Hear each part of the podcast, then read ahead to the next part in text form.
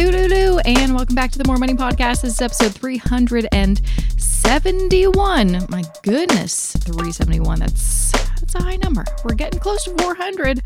Will not make that number probably until next season, though. That crushes me a little bit. But, anyways, hi, my name is Jessica Moorhouse. Welcome back to the More Money Podcast. We just have two more weeks of season 16 of the show. Um, and, you know, I want to end it with a, a bang as always. Always save some of my most favorite guests till the end. And I've got a repeat guest for you today. This is going to be her fourth time on the show. Of course, I'm talking about Erin Lowry. You may know her as Broke Millennial. She's back on the show because she has a fourth book out. Now, even though she first came on, well, she's been on the scene for several years, um, but she first appeared on the podcast back in 2017. And in case you are new to the podcast, new to the personal finance space, have no idea who Erin is, let me give you some background. So, she's the author of the three part Broke Millennial series, which includes her first book, Broke Millennial, her second book, Broke Millennial Takes on Investing, and her third book, Broke Millennial Talks Money, scripts, stories, and advice to navigate awkward financial conversations. So that was the last time she was on the show, which was, gosh, that was back in spring of 2019. That was the last time I did a really big scale event. She actually came to uh, Toronto and we did a really cool event that was, you know, panel discussion, but also, you know, featured her book and was meet and greet. And it was so much fun. And it's just so wild to think of how the world changed, you know, a year later. It was it was crazy town. So uh, I'm so excited to have her back on the show because she has yet another book, but it's one that is a culmination of all three of her books. It is called Broke Millennial Workbook. And as you can expect, it is a workbook, but it is not like I honestly expected when I ordered my copy that it would just be, yeah, I don't know, like a pamphlet size or, you know, just like, yeah, maybe some text, but not, you know, really just space for me to write, I don't know, like a diary or something. No, no, no there's a lot in there and it took her a long time to put together. So we're going to dive into what's going on with her workbook what she's been up to uh, over the past couple years what's on the horizon for her and just some of her best financial advice for listeners like you.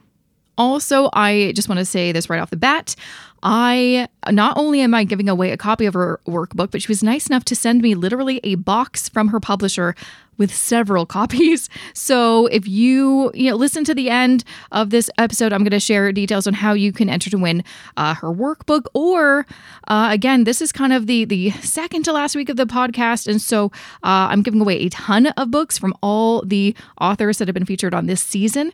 You can still enter to win any of them, and so uh, listen to the end. I will share more details about how you can enter to win. All right, without further ado, let's get to that interview with Erin. Welcome back, Erin, to the More Money Podcast. I actually should have looked this up before I hit record, but you've been on the show multiple times. Well, if you have, if this is book number four, this may be your fourth time. This may be your fourth time on the show, which sounds a, yeah. like a lot. and maybe my fourth. I mean, the thing that I miss most is we did get to record one in person. So I know that was, that was so fun. That was the last really big uh, event I did because that was back in 2019, right? That was the last yeah. really big event um, that was like over a hundred people before the world changed forever.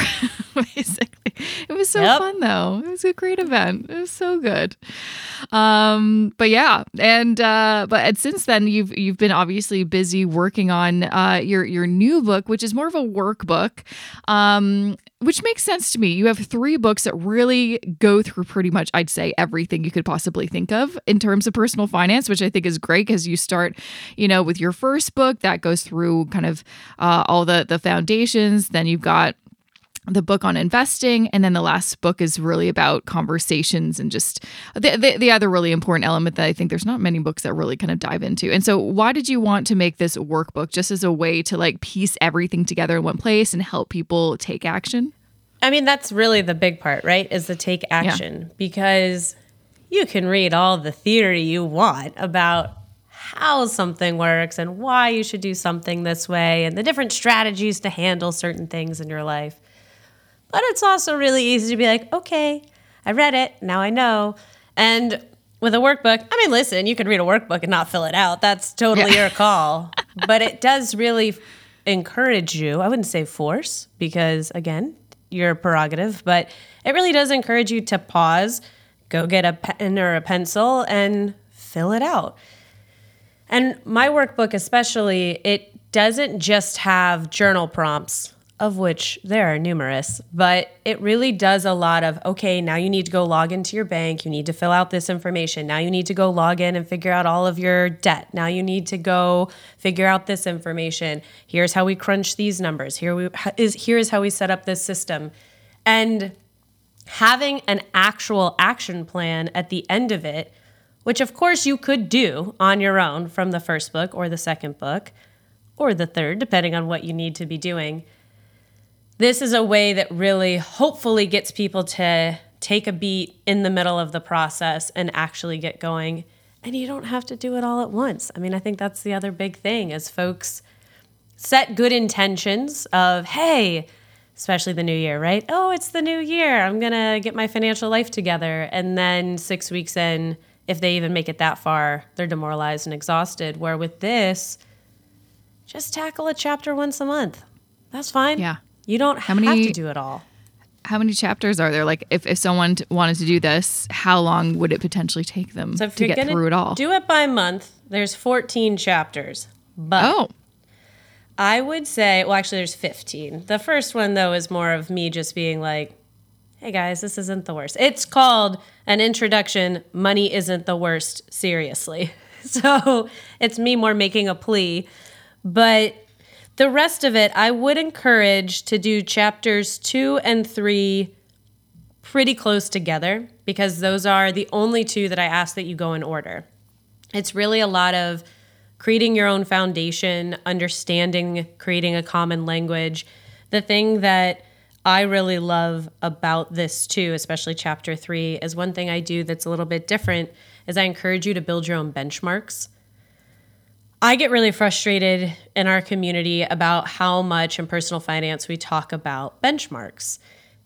And listen, we've all clicked on the articles. It's like, this is how much you should have in your retirement account by 35. This is how much you should be doing by Y. This is how much debt that you should have or not have at a certain phase. You know, it's exhausting. And I think demoralizing for most people. Like I know that I've had moments where I've clicked on those things and felt like, well, guess I'm behind. I know. You're like, even you with all these books and all this knowledge, you're like, how am I behind according to these statistics? But yeah, the thing that always drives me crazy is I'm like, where where uh, does this data come from? And what it doesn't take into account is um, you know, where you live and all these other kind of uh, important uh, aspects. Because if you live in New York City, it's going to be a different number compared to living in like Kansas. You know what I mean? Yeah, absolutely. And one of the things that I really try to push in my own conversation around benchmarks is benchmark against yourself. How far have you come? Please keep track of that data. I know for me, when my husband and I were paying off his student loans, instead of updating the grid once a month with the new numbers and deleting the old information, I always kept the old information. I just kept adding next to it. Oh, it felt so good because of course, in a debt payoff situation, there are times, even if you're being aggressive about it, that you're like, oh, this is never going to end. This is so frustrating. And to be able to look back and see, wow, we've made that much progress in three months, in six months, in a year, whatever it is, that feels really good. Yeah. I mean, that's, yeah, no, I completely agree. And I feel like most people don't do it, but it could be the biggest game changer. But we'll just kind of like, I, you know, I always, you know, bring in fitness um, because that is a lifelong struggle of mine. But uh, when you keep track of these things and you can be like, oh, I just don't feel like I'm losing weight or I don't, I'm not building muscle or blah, blah, blah. But then if you could look back where you started, you could be like, oh, actually, look at the data, look at the, the, the measurements or, or whatever kind of data points you're using to kind of uh, progress. But yeah, me and my husband have been tracking our combined you know, all of our, our assets and liabilities in a spreadsheet since 2017. And now that we're in 2023, I'm so glad because sometimes we'll have conversations be like, oh, are we doing enough? And, you know, oh gosh, we have this big mortgage and da da da. And then I'm like, let's book, look back to 2017 uh, when I was, uh, I was 30, he was 31. I'm like, let's see where we were at and compare it to now. And then you could be like, holy crap, look at how far we've come in really just a few short years. It's been less than, uh, what is that, six years or something like that. So it's, it's so important to be able to keep that information, to look back, to give yourself a pat on the back, to be like, no, you are doing well. Sometimes it's just not that splashy headline like, oh, you paid off this debt in record time or built a six figure net worth in a, a, crazy amount of time that will make you feel like crap. I, I mean, those headlines always get me like, ooh, what's going on with this story? And then I'm always like, I feel like a piece of crap now. you know, the biggest one for me, the absolute biggest trigger are the travel hackers on Instagram. Oh, yeah. Yeah.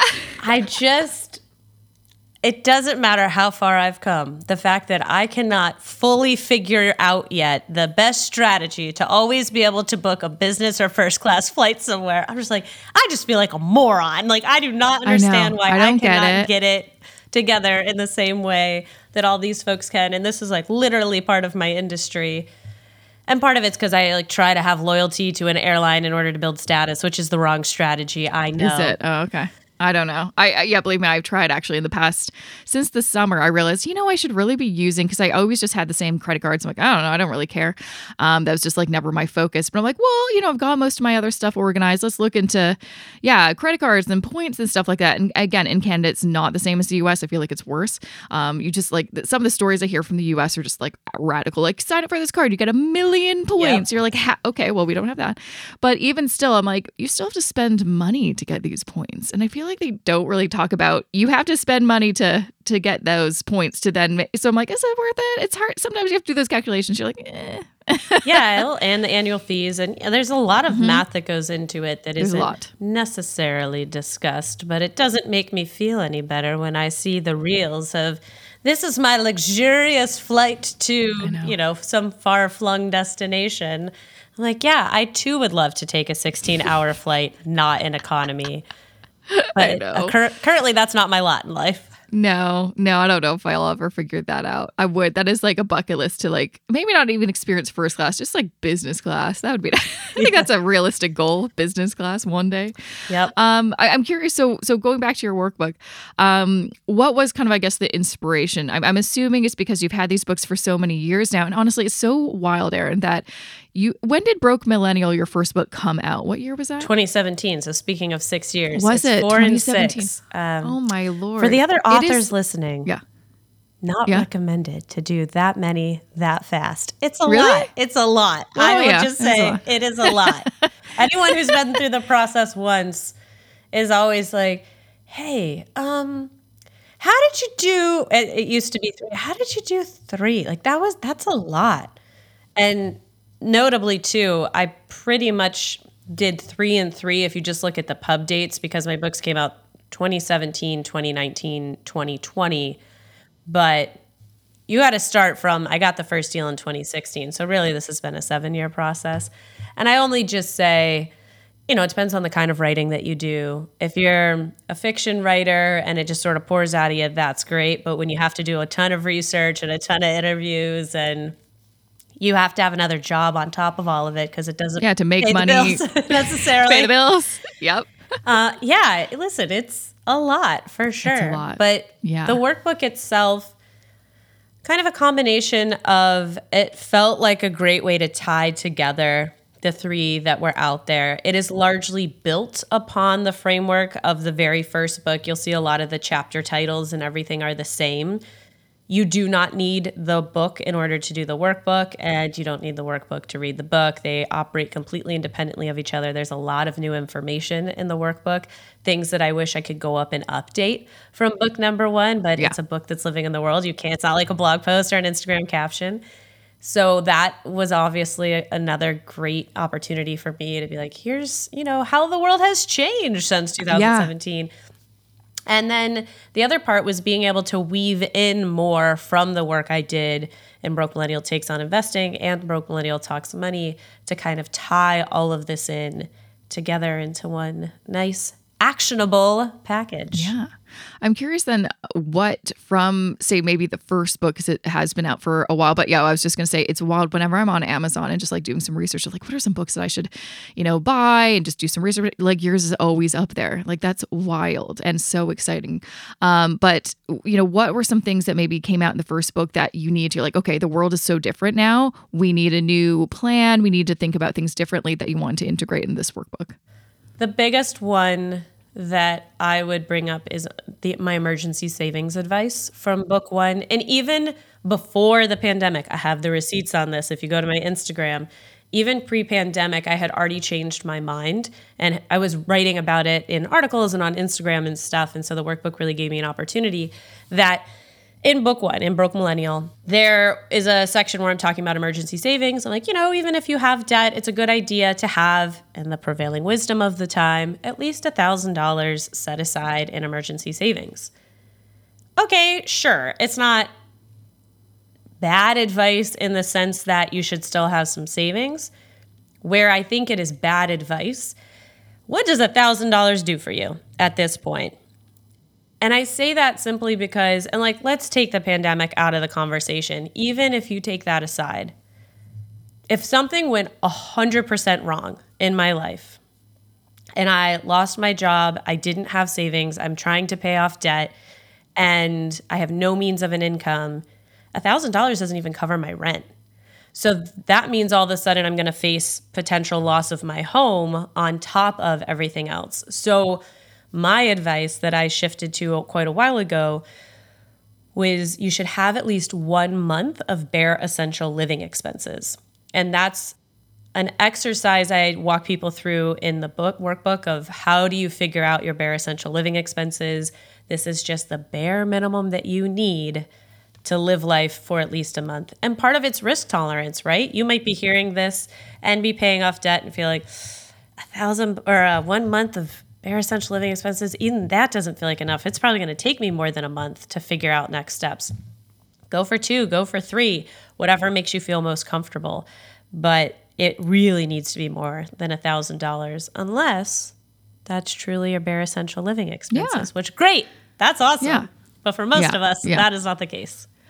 Yeah, no, I I agree. I feel like a lot of advice I've seen over the years has been dollar based. And uh, again, kind of going back to what we talked about, it's like, how can you, you know, tell everyone this is the dollar amount that you need? You're like, but you have no idea what my cost of living is or my circumstances are. So $1,000 may go far for somebody where, oh, great, my rent's $500 and the rest of my living expenses is another $500. But for, yeah, living in Toronto, I think the average rent is like $2,700 for a one bedroom. So that's not going to cover. So then you're just going to get into debt. So that $1,000 isn't really going to help. So I think, yeah, that's a really important message. Again, reiterating how important it is to give your use yourself as your own benchmark, not just a, a random dollar amount that you saw somewhere. I mean, a thousand dollars is like you said, it's not bad. It's good to have a thousand dollars in the bank. Yep. May not be enough though. and it's also a good first step, right? If that is your yeah. very first goal, my first goal that I have yeah. is to save a thousand dollars in emergency savings. That is wonderful. Celebrate it when you mm-hmm. get there.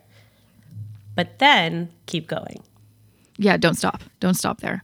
Um, was there anything to, I guess, especially on the investing side of things, because your your book did come out before the pandemic, and then things just got a little crazy uh, in the investing world since uh, the pandemic. Any any thoughts on? Oh, I, I wish I integrated this more into the conversation, the book that maybe you want to highlight in your new workbook. I think what I would have maybe had an entire chapter dedicated to in Broke Millennial Takes on Investing that I do hint at a little bit in the workbook, but I don't go too hard on it just because the workbook really focuses mostly on investing for retirement, because that should be your first step. Is kind of this concept of people feeling, and again, this predates the pandemic, but people feeling like the world is burning. Why should I care to invest? And I was getting asked those questions around the time that the investing book came out. So there was always some version at the time it really would kind of center on the you know climate change and I feel not me personally like the asker would be saying, you know, I feel that by the time that I'm in retirement we could be living in a system where climate change has gotten so bad like that's our top priority. And my answer is usually okay, if we are in a Mad Max scenario where we, we're like all fighting over resources and, you know, it is the fastest possible doomsday apocalypse version where we're still alive has occurred. You're right, we're not going to be thinking about our retirement accounts and they're not going to have helped you. We're also going to have slightly bigger problems at hand at that point. But if that doesn't play out and you were so paranoid that it would that you didn't focus on preparing your financial future, you have guaranteed yourself a personal financial apocalypse. So, how about we hope and assume that that version is not going to come to fruition in our lifetime and we invest and save as if we're going to be mm-hmm. able to retire in some version of what we perceive as normal. Mm-hmm. And then if that doesn't happen again, we're we're just going to have bigger fish to fry at that point yeah. in time. And yeah. That is what it is. And if you want to stock up on some extra medicine and gold bars, I'm not going to say that's a bad idea. Uh, definitely stock up on some water in your bunker, but let's make an assumption that things as they historically traditionally have will still sort of net out for you to have some version of a normal retirement situation. Yeah, why why make your your kind of go-to scenario be the apocalypse? So why is that like the that's most likely to happen? Like is it though? I mean, and it's good just to have a plan B, which could be also safe for retirement. it is. And listen, this is not to dismiss climate anxiety because that's that is real. Listen, I I hear that. But I also think we have to have balance, right? Now, the bigger question could be perhaps the way that you choose to invest because you want to invest more in alignment with your personal ethics is slightly different than if it's just like dump all your money in this particular index fund, which, by the way, if just somebody who doesn't know you and doesn't know your strategy, doesn't know your time horizon, the time you need the money, if somebody's giving you investing advice on like TikTok, Instagram, in a oh book that's like yeah. really prescriptive and they know nothing about you, that is not good advice. And I mean it's not good advice because they don't they don't know if it's right for your personal situation. So please be really mindful of that. There are also ways to invest and build wealth in alignment with your personal ethics. And that is perfectly fine if you want to just be a lot more hands on about that strategy because you feel strongly about not financially supporting certain, whether it's companies or industries that perpetuate part of what you personally feel strongly against, whether that's religiously, climate, labor laws, all of that. So you don't have to completely opt out of the system in order to stand by your ethics is also part of what I'm trying to say on that front as well. Yeah, no. And uh, yeah, another thing on that, because, you know, you've been around just as long as I have, and we've definitely seen that. That, that, that was the other thing that I, I, I saw during like the pandemic is just like the surgence of social media on a scale that I've never seen before, especially TikTok and um, Instagram. And although it's great to see some you know, there's a lot of great voices that have come out of that that I've you know been able to have on the podcast and that's been amazing you know just as many terrible ones so yeah like just coming to, kind of uh, to add on to what you were talking about when you see someone on like Instagram or TikTok talking about oh all you have to do is invest in VTI and you're good to go some people are like, oh, well, they're talking about index funds. And I've heard people talk about index funds and those are good. So I should do that. And for me, I'm like, whoa, whoa, whoa. VTI is a US index fund. If you're Canadian, well, even if you're American, it's like, why are you just investing in America? Why aren't you? Di- that's not diversified. It so people not. are just investing in U.S. stocks. What about international stocks, emerging markets, Canada, all those kinds of. So it's just there. There's more to the story, and that's kind of the the point that why I like having a podcast. We can go a little bit deeper, but even so, it's like getting a book or you know reading something that's a little bit longer format with research to back it up is the next step. Like take that TikTok as inspiration, but then don't don't stop there. don't stop there. yes, please keep going. You're not going to get all the information you need in 60, 90 seconds. No, you're not, but it is entertaining. So we'll give them that. We'll give them that. Um, I'm I'm also curious to you know I'm, I'm sure over the years you've had a lot of conversations uh, with readers who probably are, are part of the reason that you wanted to make this workbook is, is to kind of you know they're like what do I do now? What's my next step? Um, what were some things that you wanted to make sure you put in the book because people just they'll read as much as they can and they just can't figure it out on their own. They can't take action. They need someone like you. And when you're talking about what's in the book, I'm like, my gosh, this is kind of like your do it yourself financial planner. Because even if you do work with a financial planner, and I, I advocate for working one who's advice only, sometimes they, they won't go into detail about like open up your account and let's see what's going. They don't have time for that. They're not, or they're going to charge you a lot of money. So, do you want to kind of share a little bit more about what were some key things you wanted to put in the book that people were really demanding for? One to me that's really important, and you just mentioned, you know, open your account. Uh, first, examining fees, what you get yeah. paid, what you pay for certain things that you use, and then the bigger one, I believe it's chapter five. I'm just gonna gut check myself check real quick. Yes, chapter five, picking the right financial products. That has been one of my soapboxes, honestly, since the first book. The amount of times that people will spend so many extra minutes or hours of their lives doing research on how to find the cheapest X. So it could be cheapest ticket for a flight, cheapest hotel to stay in on vacation, cheapest discount on an item of clothing they want to buy searching for discount codes, whatever it is. By the way, endorsing all of these behaviors, great to find a deal. But never think to investigate the financial products that they're using. They either inherited it from their parents or it's, and by that I mean your parents use that bank, therefore you use that bank, not like your parents gave you the bank. Or, oh, it's just the bank that's on the corner near their house, so great, easy. Oh boy. There are so many financial institutions that charge asinine fees for basic products and do not give you decent return on your savings compared to competitors. But even now, we are well over a decade into the online bank account revolution and online banks being a big thing. And people still are not trusting of these institutions. This is specifically America. You can speak to the Canadian version of this.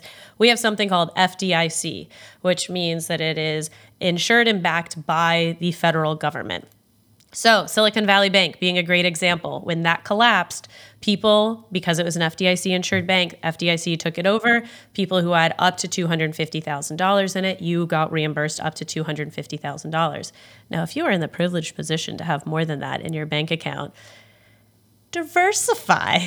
Put yeah. money in different banks to make sure that it's protected or have conversations with your bank or I don't know, reach out to the FDIC, just be like, okay, let's say I have $500,000 in this bank and it goes under. Am I going to lose $250,000 of that? Now, that to me is the first thing. Make sure everything you use is FDIC insured, speaking specifically to Americans. But the other part of this how do they treat you? How do they treat other customers? Just because you personally may never incur an overdraft fee, if they have a policy that's particularly heinous, such as we charge $35 for every overdraft fee up to four times a day. And by the way, maybe we also tweak the way in which your transactions came in so that we get to maximize profits for us. Don't bank with them. Even if you don't personally have to deal with that, who do you think that's hurting? It's not their wealthy clients, it's their most vulnerable clients for whom $35, $140 could be the difference of lights getting, you know, kept on, food on the table, et cetera, et cetera. The other part of this, if they're only giving you 0.01%, 0.05% on interest on your savings account, move your money. We are closing in on 4% returns on savings accounts right now in the United States. Put your money in one of those banks, get your money. It's not going to make you rich, but depending on how much you have, this could be hundreds of dollars a year back into yeah. your savings account, which is wonderful. That could be your Christmas budget. Yeah, yeah. Why not do some research? So, just to speak to the kind of the Canadian side, so we uh, a lot of similarities. We don't have FDIC, we have CDIC, the Canada um, Insurance Deposit uh, Corporation, CDIC.ca is where you can find more info. And I think I have a few episodes uh, with uh, reps from CDIC. S- same situation, um, a little bit different. Usually they cover you for hundred thousand dollars, but it depends on what category that money falls into. So there's lots of different categories. Honestly, there's a little really great tool on their website where you can plug in in all your different accounts to different financial institutions and it'll tell you what is and is not covered depending on what category and stuff like that. But same deal basically. If you hit that kind of maximum, uh, then you need to go to a different uh, bank, you know? And, and so when, yeah, that news came out with the uh, Silicon Valley Bank and there's like people who had like million dollars in the bank. I'm like, did they not know about FDIC? Like, you're so rich, you don't know this? I think what people, were you thinking? I think people know. I think people think their bank's not going to fail. Like, Like it's not that Right. common Yeah. of a thing to have happen. No, no, no. Yeah. And yeah, I think a lot of us just kind of assume that we're going to be fine and that our bank is going to be fine. And I also, to clarify, because a great thing that you said is it depends on the type of account. To be clear, FDIC insurance only applies to checking and savings, it does not apply to a brokerage account. So even if all yeah. of your money is I'm just going to name a bank for the sake of clarity. This is not an endorsement. Let's say everything you have is at JP Morgan Chase, both your brokerage account and your checking and savings. It doesn't apply to the brokerage account part. It only applies to checking and savings. Exactly. Yeah. Yeah. And same, yeah, with uh, Canada, very lots of similarities. But yeah, find more info on the FDIC website or the CDIC website. But I think that's such an important thing. But yeah, like you said, what I hear often um, from talking to so many people um, all the time about, you know, what are they doing with their money? Often people bank with the same bank as their parents. They just kind of got, you know, grandfathered in there and never thought about it, or it's with whatever bank is uh, physically close. But there still was so weird to me because online banks have been around for a long time now. People are still kind of resistant, or they just aren't in the know of like, oh, but is it safe? I'm like, they're all. You can find the logo, CDIC insured, and most of the time they're owned by a big bank um, or a credit union or something like that. But if they offer lower fees or no fees and can offer higher interest, I think people are just like, yeah, but what's the catch? I'm like, there's no catch actually. I've been banking with these places for a number of years. There's no catch. Maybe a little less convenient because they're online. And so if you're going to buy a home and then you need to put your deposit because you bought a home and you're to have to go to a physical bank. Like that's like the one reason I have like a physical bank account is for that one time I bought a house. so, Yeah. Because the online banks are like, sorry, it'll take you a week to get your money. I'm like, I need it tomorrow.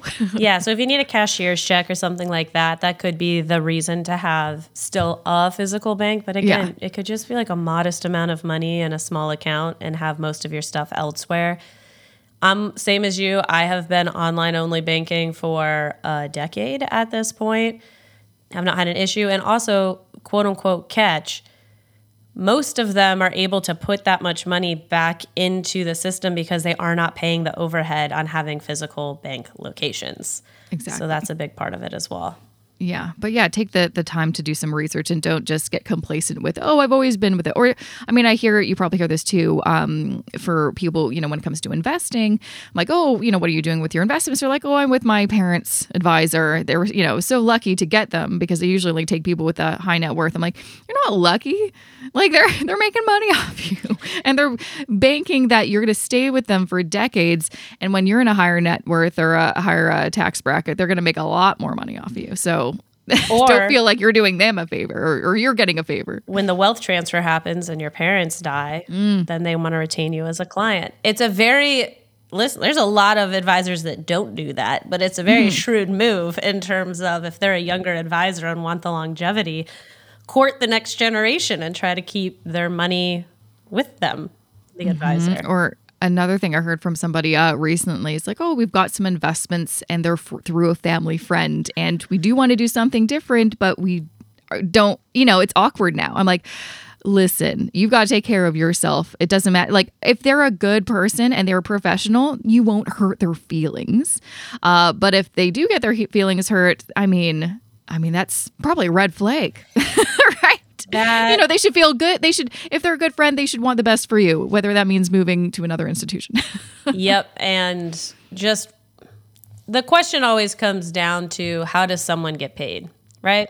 Like that is the number one thing to take into consideration anytime tr- someone is trying to advise you with big air quotes around it on a financial product, where if they get a commission, and also keep in mind in the US, the term financial advisor is a largely unregulated term. A lot of Yeah, is people ours. can Yeah. so a lot of people can use that. So you can be an insurance broker where actually all you're doing is selling insurance policies, like a whole life insurance policy that might not be the right fit for somebody, but you get a fat commission on the back end, and you're going to call yourself a financial advisor, even though what you really are is an insurance salesman.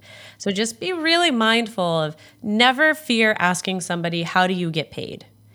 And make sure that you understand how they get paid. If they're like, oh, it's just a flat fee, you pay me, let's say you pay me $300, I deliver to you a financial plan and advice, great. That's a clean, easy transaction. If it's, well, you pay a fat a flat fee. It could be a fat fee as well. If you pay a flat fee and I also can get commission on certain products that I advise, then the follow up should be which products? How do I know that the ones that you are advising are not the ones for which you get the highest commission and they're actually the best for me? Next question. Oh, we just do a flat rate fee. It's called assets under management. We get 1% of everything are they earning that 1%? Does it make sense to pay that 1%? And then finally, some are like purely commission based, which should be the biggest red flag of all because truly, how are they making their money if not shoving things down your throat that aren't necessarily the best for you? Yeah, questions to ask your if you're working with someone, especially as a wealth management firm, a bank, some institution where they can sell you products or manage your investments. Uh, how do you get paid? what are your credentials? What are those certificates? What is, you know, because very well they could be like, oh, yeah, here are my certificates. And you realize, oh, they're only licensed to, to sell insurance products. So they're only like legally allowed to sell you insurance products like segregated funds or life insurance, which may not be likely is not a good idea, quite honestly. I could do a whole episode on that. Um, these are questions that you need to ask. And don't but i think people are resistant to asking because it's uncomfortable and they don't you know especially i think i think americans do but also as canadians we're just like oh i don't want to be rude or i don't want to i'm like you've got to ask those tough questions because this could literally save you thousands and thousands of dollars. And no one like i've said many times the uh, podcast and it's a very popular you know saying no one cares more about your money than you do or the other or, or they care about your money but just how it can benefit them. Well, too, I think a lot of times we get put into positions, especially with finances, where it's like, well, I don't know what this term means. And now I feel embarrassed to ask because I either didn't ask the first time it was mentioned, or maybe everyone knows what this means and I'm going to sound like an idiot for asking. Just ask because the jargon that they use, and this is true of like every industry, but the jargon that gets used it's so commonplace for them, it's a second language to them. They don't necessarily think to pause and explain. They throw out the term AUM. That means assets under management. But if they just say AUM, you might be like, okay, sure. Like in your head, you're like, I have no idea what this is, but they said it with such confidence that I shouldn't dare ask, what does that mean?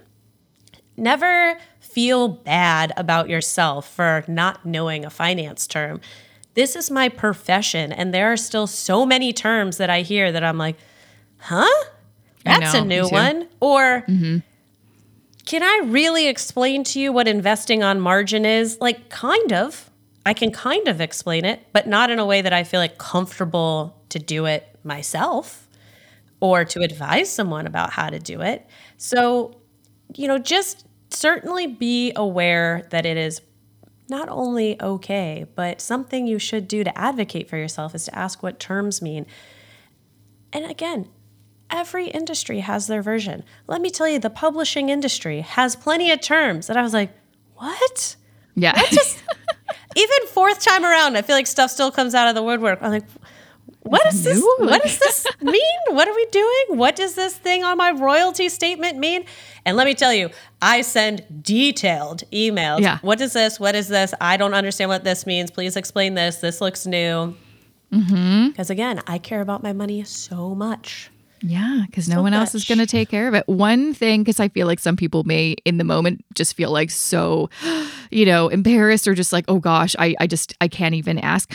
Take out your phone, open up the notes app, and write down anything that you don't. Because often I'm like, oh, I'm going to look that up later. But if you don't write down, you're going to forget. Because that would be a great way. Like, don't make any decisions with that advisor or whatever. Write down everything that you don't understand. Take notes of what the meeting, what he was saying or, or she's saying they saying um, and then go home and look up some of these things because then your next meeting you can be like hey last time we talked about this I, and then you could be like i want to kind of dive a little bit deeper into what you meant by etc etc that's one way to kind of make yourself feel a little bit better because even for me i'm like sometimes i i'm just like you know like so you know, you get kind of paralyzed with fear of like, oh my gosh, I want to look like an idiot. And then you don't ask anything. And you're just like, shoot, I wish I wrote that down, then I could look it up later.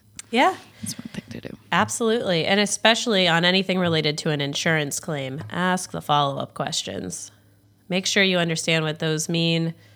any type of insurance too, whether it's health or homeowners or auto or whatever, because you want to make sure that you actually understand what your policy is doing for you and what you're entitled to and all of that. Mm-hmm.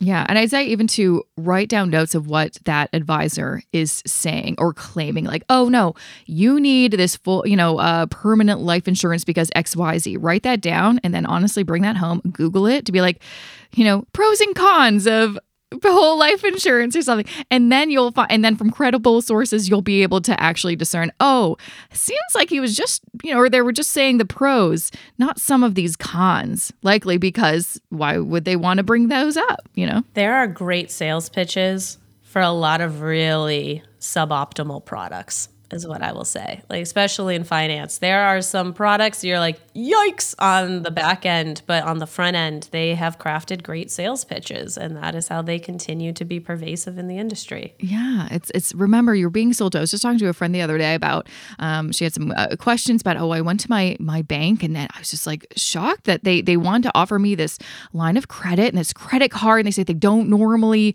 offer it, especially at this rate. And wow, I mean she wasn't salesy at all. She's sounded like she was really helping me out. I'm like, it sounds like she's really good at sales. Mm-hmm. If you felt like you weren't being sold to, but she failed to tell you why you would maybe need this product, which she didn't. Um, she's really, really good at sales.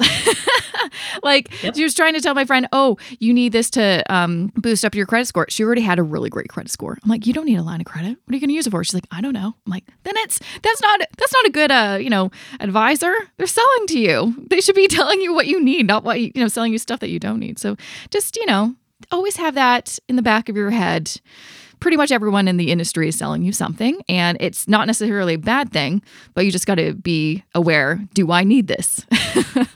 Yeah just think about it like the targeted ads of instagram yes. but in your yeah. financial life. That is what this is except it doesn't say sponsored at the top i know. i wish the they could say hashtag sponsored. Yeah. I wish they could say that. Hashtag paid on commission. Yep um, now, before I let you go, any other kind of exciting nuggets that people could expect if they want to grab your notebook? I know I also I, I ordered one myself so I could check it out, but also I'm going to be giving away one to listeners. Anything people can expect that they you know would get a, a good kick out of? This might sound really cheesy, but I love to color things in. Me too. On my way to a Target, right? So yeah. yeah we actually in, integrated into it. Um, by we, I mean I have uh, zero artistic ability. Wasn't you drawing it? so there are uh, things that I did not create, but was like, this is what I envisioned this looking like. Where you can even rip it. I was like, please keep the backside blank so you can rip it out of the workbook and hang it somewhere so that even if you're not actively using the workbook anymore, you still have your incentive to keep working towards your goal. I do very strongly believe in the power of writing things down and being able to look back on them in the future. So there are different touch points throughout the workbook where you're encouraged like, what did you say? How are you feeling now? And all of that. But mostly, and this might sound really scary, you are going to have to face your numbers. The entire point of this workbook is that you're going to have to take a beat, log into all of your accounts, write down all the information, and crunch the numbers. But because of that, at the end of doing this workbook, different from many traditional personal finance books, you will actually have a plan. You will have the numbers, you will have the information, you will be able to actually get started towards whatever your goal. Some of it is, you know, increasing and better prioritizing your savings goals. It's not all about paying off debt a lot of it is also about how to build wealth, how to focus on your future. And I just really hope you enjoy it if you go pick it up. Yeah, I'm excited to grab my coffee and to, to see other people uh, enjoy it because I think, yeah, the, the one overwhelming thing I hear is this, you know, there's so much great information online and I still haven't done anything. And I think it's because there's that missing element of please tell me what to do. And even if you do hire a financial planner, sometimes they still aren't clear. So having a, a guide like this, I think, is uh, well needed. So thank you so much for coming back on the show after so many times being on the show. It's always a pleasure. Where can people find your workbook and find you online as well? So, Broke Millennial Workbook is the name of the book.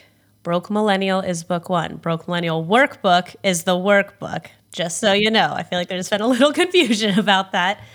And you can find me on Instagram at Broke Millennial Blog, on Twitter at Broke Millennial. The website's brokemillennial.com.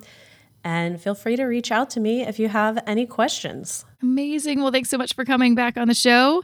And, you know, when your fifth book comes out, I don't know, do you have any plans for any more books or is this kind of it? I'm taking a break at the moment. Yeah, take a break. Um, yeah, which we'll famously see. I've said after all of them, but we'll see what happens. But yes, yeah. currently going to take a little bit of a break. Sounds good. Yeah, take a break and we'll see what happens. Awesome. Well, thanks again, Erin, for joining me. Thanks for having me. And that was episode 371 with Erin Lowry. Make sure to check her out. Her website is brokemillennial.com. You can find her on Twitter at brokemillennial and on Instagram at brokemillennialblog. I will link to everything, uh, including links to all of her different uh, books and the episodes that she's been uh, on on this show in previous years in the show notes for this episode. So make sure to go to jessicamoorhouse.com slash three 371. And if you ever want to look up one of my episodes, find more information, some links about the guest or what we talked about, all you have to do is either go to jessicamoorhouse.com slash podcast or jessicamoorhouse.com slash whatever the number of that particular episode is. And just to give you an idea, maybe you're on an app listening and you're like, oh, I want to check out some of her other episodes, learn more about her other uh, books and things like that.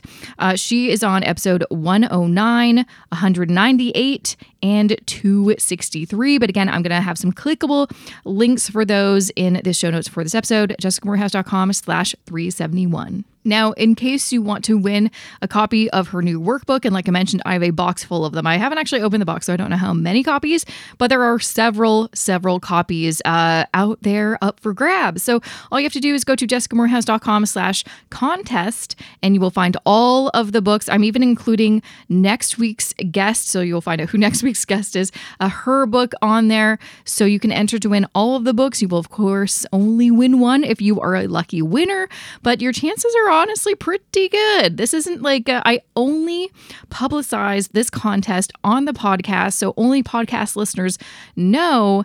And that's partly, and well, maybe sometimes I, I mention it in my email newsletter, but I only send that out like once a month right now. So, you know, your odds are good. And, and, and part of the reason I do it that way is because I want to you know, say thank you for listening and supporting the podcast. And so jessicamoorhouse.com slash contest is where you can find all of the info on how to enter to win. So next week is the final week, the season finale. And what I typically like to do is do not just one episode, but two episodes. So you've got a two episode week next week, one episode on the Wednesday, one on the Thursday. I will tease both episodes. So on the Wednesday, I've got Melissa Jean Baptiste on the show. You may follow her on Instagram like the other 100,000 people that follow her on Instagram under the moniker Millennial in Debt. Uh, she has a book that also came out, and man, I love it. It is such a great yeah, it's good. It's good. It's it's it's different. It's I love how she I mean, it makes sense her background being a teacher quite honestly that she would write a really good book,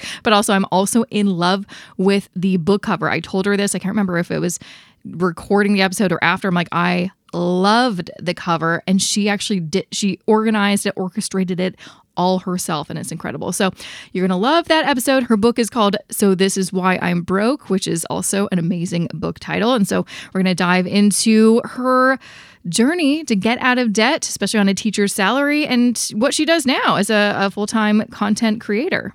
And for the final episode of season 16 of the More Money podcast, I have Bridget Carroll on this show. She's the policy lead of North America at Wise, which is an app that I feel like more and more people should be using. This is something that my husband now used, and it's because of me. He was asking me, is there a way that I can transfer money or accept money more freely internationally and not have to use a PayPal or, what have you that is charging me crazy fees and then giving me a terrible, um, you know, foreign exchange uh, rate? And then I discovered Wise, and it literally he uses it for his business all the time, is saving a ton of money. And so we have a great conversation about what it means to kind of open the borders in terms of banking and and just transferring and receiving money money and just, you know, more transparency in the financial space. It's going to be a great episode. Really, I think some important topics that we discuss. So do not miss it.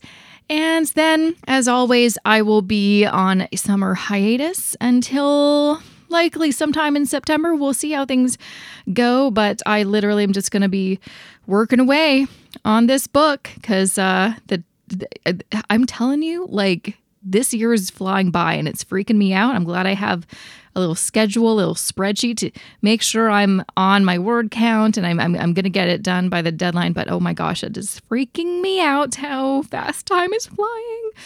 Oh gosh, tell me I can do it. I need some uh, reassurance. This is it's, it's a lot. It's been a it's been a lot. Let me tell you.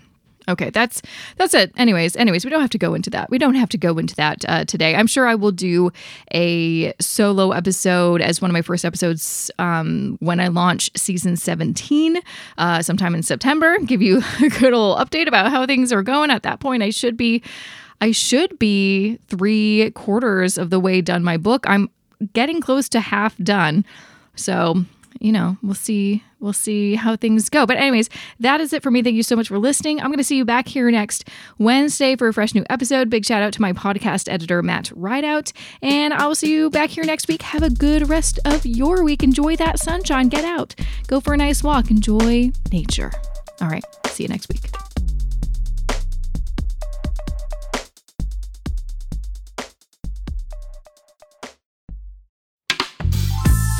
This podcast is distributed by the Women in Media Podcast Network. Find out more at womeninmedia.network.